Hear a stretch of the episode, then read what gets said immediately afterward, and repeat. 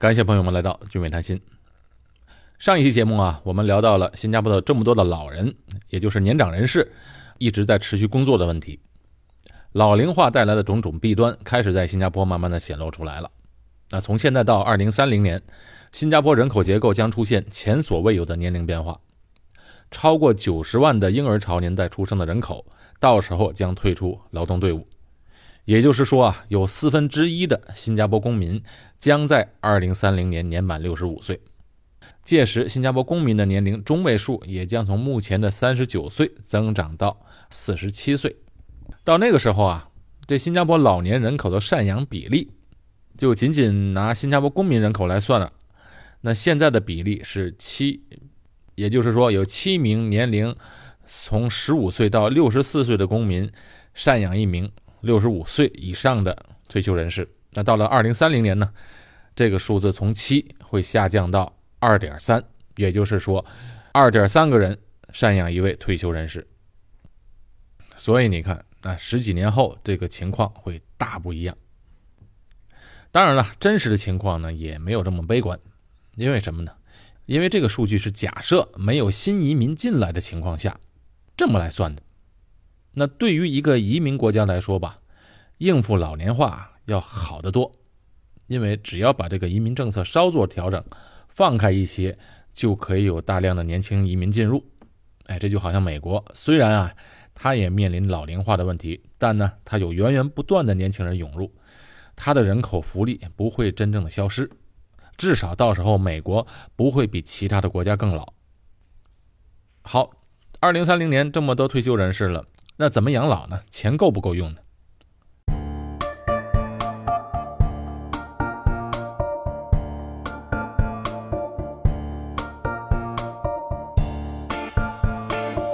那新加坡的退休制度啊，是建立在新加坡公积金的制度上的。中央公积金制度是一种独具特色的社会保障机制。实际上啊，这公积金制度就是强制性的长期储蓄。那新加坡政府呢，通过这一制度，就有效的调控了这消费基金，也解决了购买住房、医疗和退休后的养老问题。公积金在新加坡一般被简称为 CPF。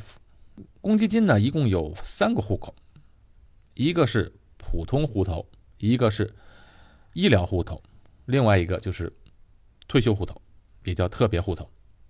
那这个户头每个月交多少钱呢？大家最关心的应该是每个月的工资会有多少被放进这个 CPF 的账户呢？雇员缴交薪水的百分之二十，雇主缴交薪水的百分之十七。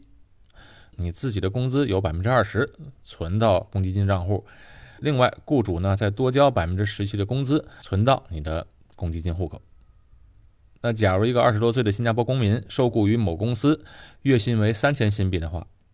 那么他这个个人缴交的 CPF 金额呢，就是三千的百分之二十，就等于六百新币。实际上呢，他的个人的公司的账户只能拿到两千四百，还剩下两千四百新币。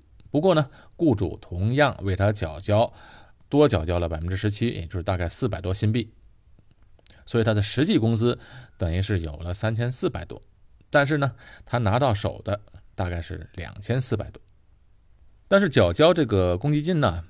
永久居民呢会有一个过渡期，也就是他的第一年和第二年的时候缴交的比例不高。他第一年的这个 CPF，雇主只给他缴交百分之四，那雇员他本人呢缴交百分之五。那到了他成为永久居民的第二年，那他的雇主就为他每个月缴交百分之九的公积金，雇员本人呢就要缴交月薪的百分之十五。到了第三年，就和本地人一样了，雇主缴交百分之十七，雇员缴交百分之二十。这公积金的三个户口：普通户口、医疗户口，还有特别户口，也就是退休户头。这普通户头呢，主要是用于日常的需要，比如你买房、投资、教育，哎，都可以用这个账户的钱。那用于买房的时候呢，不仅可以用于支付首付款，也可以用它。来支付每个月的贷款。投资方面呢，这个公积金呢有一个投资计划，可以用这个普通户口里的钱购买这个理财的产品。当然，你最后即使盈利了，也要把这个钱拿回到 CPF 账户，自己是没有办法提现的。CPF 的普通户口呢，你也可以用它来支付这个学费，比如你自己上学的学费，或者你的配偶或者子女的教育支出。那医疗户口呢，主要是用于医疗需要，可以支付医院的病床费啊、门诊费、手术费等等等等。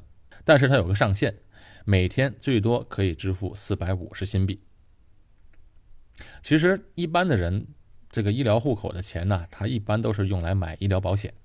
购买保险是最划算的，因为医疗费用啊它是没有上限的，但是医疗保险每年的保费是有限的。所以，当你用有限的保险费用来转嫁医疗开销的这个风险，这是最好的选择。因为医疗户口嘛，你遇到个大病的话，这个医疗户口的钱够不够也是两说的。所以说呢，用它来买保险是最好的。医疗户口在公积金里面最高的上限是五万四千五百，你超过这个数字，医疗户口的钱呢，它余额就会自动转到特别户口，以供养老需要。到了六十五岁，医疗保险户口的这五万多块钱就纳入整个新加坡的终身健保计划，基本上医疗方面的开销，那到老了也不用担心了。那我们今天主要想说的这个特别的户口，是主要用于养老需要的。目前 CPF 的一个退休的计划呢，它分为两种。第一个选择呢，就是每月得到的这个退休金比较多，但是遗产部分比较少；另外一种就是每月得到的比较少，但是遗产比较多，这是看个人怎么想了。但总的来说呢，你也不用担心说哦，我这一辈子存下的退休金在这个公积金的账户里，万一呢，我这人走得早。那这钱呢就会被政府收去了？不会的，因为这个数能算出来的。万一这种情况发生呢，你的子女是可以继承这笔钱的。那在新加坡，年满五十五岁的人就要决定在公积金保留多少的退休存款。目前呢有三种选项，第一就是你年满了五十五岁，但是有房产，你可以选择保留在公积金账户里八万零五百的基本存款。名下没有房产或者有多余存款的会员，哎，则可以选择不把这个房产压下去，但是必须要保留十七万多的这个存款。第三种选项就是一个顶线了，就是你可以保留二十四万一千五百的这个存款。那你这些年累积起来的钱如果多的话，呃，可以就是全部提取，但是要保留二十四万多作为退休金。以现在的工资水平，一般上到退休的之后，有一个二十四万的存款是基本上是没有问题的。当然，我们现在所说的二十四万多，它每年都会调高百分之三，因为要抵抗通货膨胀嘛，所以你就可以算到，当你退休的时候，这个价钱肯定就不是二十四万了。那公积金每月可以给多少钱呢？这也是有选择的。好，谈到这个退休金每月能拿到多少钱呢？基本上有两个选择，那如果你的存款达到二十四万多了，你可以选择每月大概拿一千九百二十块，就拿两千块钱来算吧，就是以今天的两千块钱的价值来算，那一些基本的生活开销是没有问题的。但是这两千块钱呢，你是终身不变的，六十五岁拿两千块每月，你到八十五岁每月也拿两千块。但是这里就有个问题，通货膨胀怎么办？所以他还有一个另外一个计划，就是你每月先拿的少一点，你不要拿两千块，你一开始先拿一千六百多。那一开始虽然他每月的这个退休金领取只有一千六百多，但是他会逐年每年增加百分之二。所以你想这个时间段要如果放长的话，放到八十岁的话，那你到时每月的退休金肯定要拿的要比较高了。所以现在嘛，人嘛都比较长寿嘛，所以啊，我本人来讲呢，我还是比较倾向于先少拿点然后呢，今后逐年增加。我们上一期节目啊，曾经提到，公积金的退休计划非常好，而且呢，它是国家担保，但是有一个问题，它不利于新移民。也就是说，一个新移民的话，那很多到新加坡工作的人啊，申请绿卡拿到身份后才能缴交公积金，而且前两年呢，缴交率又比较低。这时候有些人已经是大概三十岁，甚至年纪更大，那这样的话明显就比较吃亏，因为你和本地人相比啊，呃，人家通常在二十三岁左右工作，开始工作就已经缴交公积金的，那他的公司也开始为他缴交，雇主为你缴交的每个月多百分之十七的公积金，日积月累啊，可不是小数目。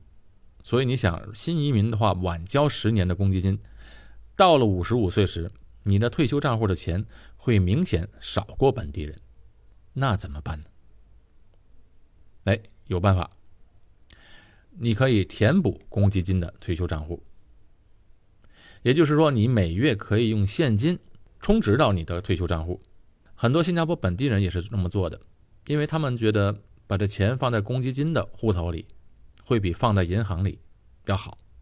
哎，这和国内就不一样。我看到国内有很多广告，它有一个现象，就是说我可以帮你把那公积金的钱提出来，能够提到多少多少。新加坡人呢，很多人愿意把退休金，甚至是说把自己储蓄放在公积金里。因为新加坡人普遍上对政府是非常信任。另外呢，新加坡的公积金的利息相对来说也非常的高。新加坡的退休金账户的利息啊，目前能达到百分之四到五，哎，这可是政府担保的，没有任何风险。百分之五的利息啊，可能很多人觉得不高，但别忘了，你要考虑新币本身的利息。比较利息呢，不能和不同的货币来比较。要以相同的货币来比较，在新加坡呢，新币的币值就比较稳定。新币银行的利息呀，哎，前两天我还去银行顺便看了一下，新币的定期存款目前只有每年百分之一点二，公积金退休户口的利息比银行高了将近五倍，哎，这是非常划算，而且比较有良心的，所以把这钱放在公积金退休户头里是非常好的一个退休方案。哎，百分之五的复利，二十年后非常可观了。话又说回来，为什么新加坡的公积金能给出这么高的利息呢？它肯定不是印钞票。首先呢，新加坡的管理费用就相对来讲比较低，就是新加坡政府的公积金的管理这笔费用，它的 cost，它的费用不高，管理成本小。另外呢，就是它的投资效益要高。哎，说到投资效益呢，这里就要提到另外一个话题，就是新加坡的主权基金。新加坡虽然国家小，人也少，但是它政府的投资公司是全世界规模最大的主权财富基金之一。到目前为止啊，新加坡的两个主权基金的规模分别在世界上排名第八和第九。所以做得好的主权基金，一个是要追求投资的长期性，投资时间越长，相对来讲风险就小。在新加坡缴交公积金的人呢，放到公积金里的钱，五十五岁之前是不能拿出来的，所以拿着这笔钱去投资，它风险相对来讲比较小，而且回报比较高。好，既然公积金退休账户的利息这么好，又没有风险的话，我想给这个账户里啊多充值一些，好不好？多充值一些赚利息可不可以呢？答案是否定的。给退休账户充值的顶线，目前是二十五万六千五百，就是说你还没到五十五岁了，你这个退休金账户已经达到二十五万六千五百了，你就不能再充值了。这么高的利息其实也是给人们的一个福利，但是你不能利用它作为一个投资理财的工具，所以呢就设置了一个顶线。把钱放在公积金里面，也有一个坏处。而且是显而易见的坏处，那就是放进去就拿不出来了。如果你把钱放在公积金里面，要到五十五岁才能拿出来。当然，你也可以选择不拿，剩下的钱继续留在那里赚利息。但是我说的意思就是说，你既然把这钱放进去，你要到五十五岁才能拿出来，所以你要做好规划哦。给公积金的退休账户充值，必须呢是你不需要的钱，不急着用的钱。那问题来了。那我手里有些钱，但我想自己掌控，不想把它放在公积金里面，或者是说，我想要为退休时啊找到一个方案，而且这个方案是除了公积金之外的一个退休金方案，想要更多的收益，那怎么办呢？那还有一种方法，就是要借助于商业保险的这些理财计划来实现这个目标。为了把这个商业保险这一块说得更清楚呢，我就特意和我的搭档这个 Alex 一起。聊一聊这个话题。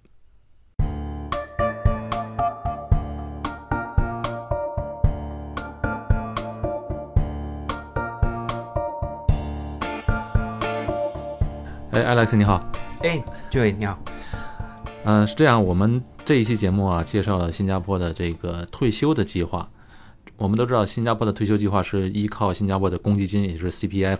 那么，当我们到五十五岁的时候，就可以决定我们选择用哪一个 CPF 的退休计划，而且到时候我们也可以从 CPF 里把钱拿出来一部分。对对对，就是对于我们新移民来讲。大多数新移民往往都是不是说二十多岁就有这边的 PR 的身份，嗯，缴交 CPF 要比本地人要迟大概七八年或者十年左右，嗯，这样的话，呃，有什么方案除了 CPF 之外，还有什么选项呢？好，其实现在你刚刚所说的这个问题，对吗？也是渐渐的在出现在新加坡的。人民上面了，尤其是哇，你看啊，呃，比方说我们男生对不对？我们当了兵出来，然后开始我们去读大学啊，开始做工的时候，已经二十五、二十六了。然后前几年的时候，可能呃还是很。低的职位嘛，所以我们真正开始累积那个公积金也是晚了。所以你刚刚所说的这个问题呢，是很对的问题，而且不只是针对新移民，也是有很多新加坡人以及呃永久居民也是在一直在考量的一个问题。所以呢，当我们讲到有什么样的商业保险来作为一个规划，对吗？我们通常有两种方案。第一种呢，其实就是跟呃公积金很接近的，也就是说我们呃。帮顾客呢做一个储蓄啦，然后呢，到了他们退休的时候，可能六十二岁左右，他们就有一个月薪。我们这种方案就叫做 annuity，也就是呃有一个月薪啊，他们就可以一次这样每个月会拿一个呃资金。呃，打个比方说，可能呃公积金到我退休年的时候呢，每个月会给我两千块新元来作为退休金，对吗？对，那这样的话就是说要投资也是挺多的钱的。呃，也还好。看年龄层，因为呢，比方说一个三四十呃来岁的呢，可能三四百元左右吧，每个月，每个月，嗯，然后呢，他们至少也会有一点额外的那个月薪加进去他的那个 CPF 嘛，公积金。哎，你刚才说的这个额外的是什么意思？额外呢，其实我在指的呢，就是你看，比方说呃，公积金在我退休的时候，每个月会给我两千元，对吗？作为月薪。啊，你是说那个除了公积金之外的，我们另外一份薪水？对，就好像另外一份薪水这样，可能就加一个一千元，所以总的来说呢，我们每个月会有三千元的月薪，嗯，来作为退休的一个规划。是是，其实说老实讲，这退休的那个所有的国家的退休金都是只是保障你一个基本的生活费。对，你要想要一个比较好的奢侈的生活，靠那个退休金也是不够的。对对。那你刚才说的这个商业保险的这个退休金计划，它是和 CPF 是不同，因为 CPF 是终身的。对，所以 CPF 呢，就是从我们呃六十五岁开始，它就会呃一直给我们到终身，非常好的一个计划，也是政府真的是为我们呃作为退休做了一个很好的一个规划。但是商业方面的就没有终身的了。对，就没有终身的，那就可能我们可以选择从六十二岁啊，呃，拿一个十年或者十五年来说，可能就从六十二岁我就呃拿一个月薪到七十七岁这样的一个道理。那你说的另外一个方案是什么方案？除了这个退休金计划？嗯，所以呢，另外一个方案呢，我们就叫它呃储蓄性的一个方案，也就是说，从现在到我退休年龄的时候呢，我就开始储蓄，到了我退休年龄可能六十六十五岁的那个期间，对吗？我就拿回一笔资金，一次过可能拿回十万啊，还是八万啊新元，或者是二十万新元？为什么呢？所以我拿回一笔的时候，对吗？他呢就可以帮我呃支付一些开销，以及一些呃可能我刚好刚退休的时候，我想要出过国旅游啦这一些。对对对，工作一辈子了，对对，好好玩一下，就一定要玩一下咯。然后呢，啊，他就可以拿来补贴那个呃公积金的那个月薪嘛。嗯，就是说额外的了，额外的，对，所以那那个方案也是很好，因为呢，我们有很多选择，也就是说呢，顾客可以说啊，我储蓄到了六十二岁来说，我一次过就把全部提出来。那比方说他们不需要那个资金，就是说他们还在做工了，还是他们已经有别的储备金了，他们就可以继续的放在那个保单，然后呢，继续的给他累积呃利润，之后拿的话会更好。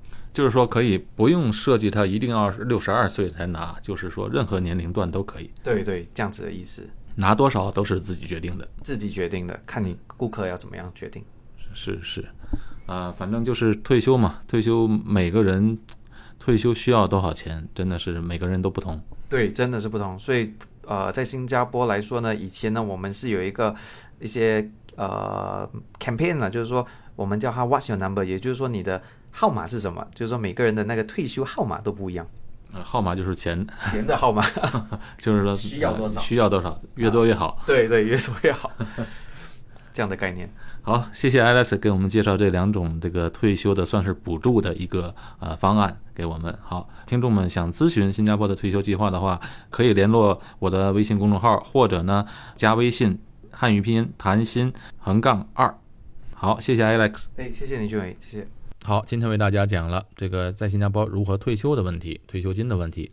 好，那我们这期的节目就到这里结束。我是高俊伟，在新加坡，我们下期节目再见。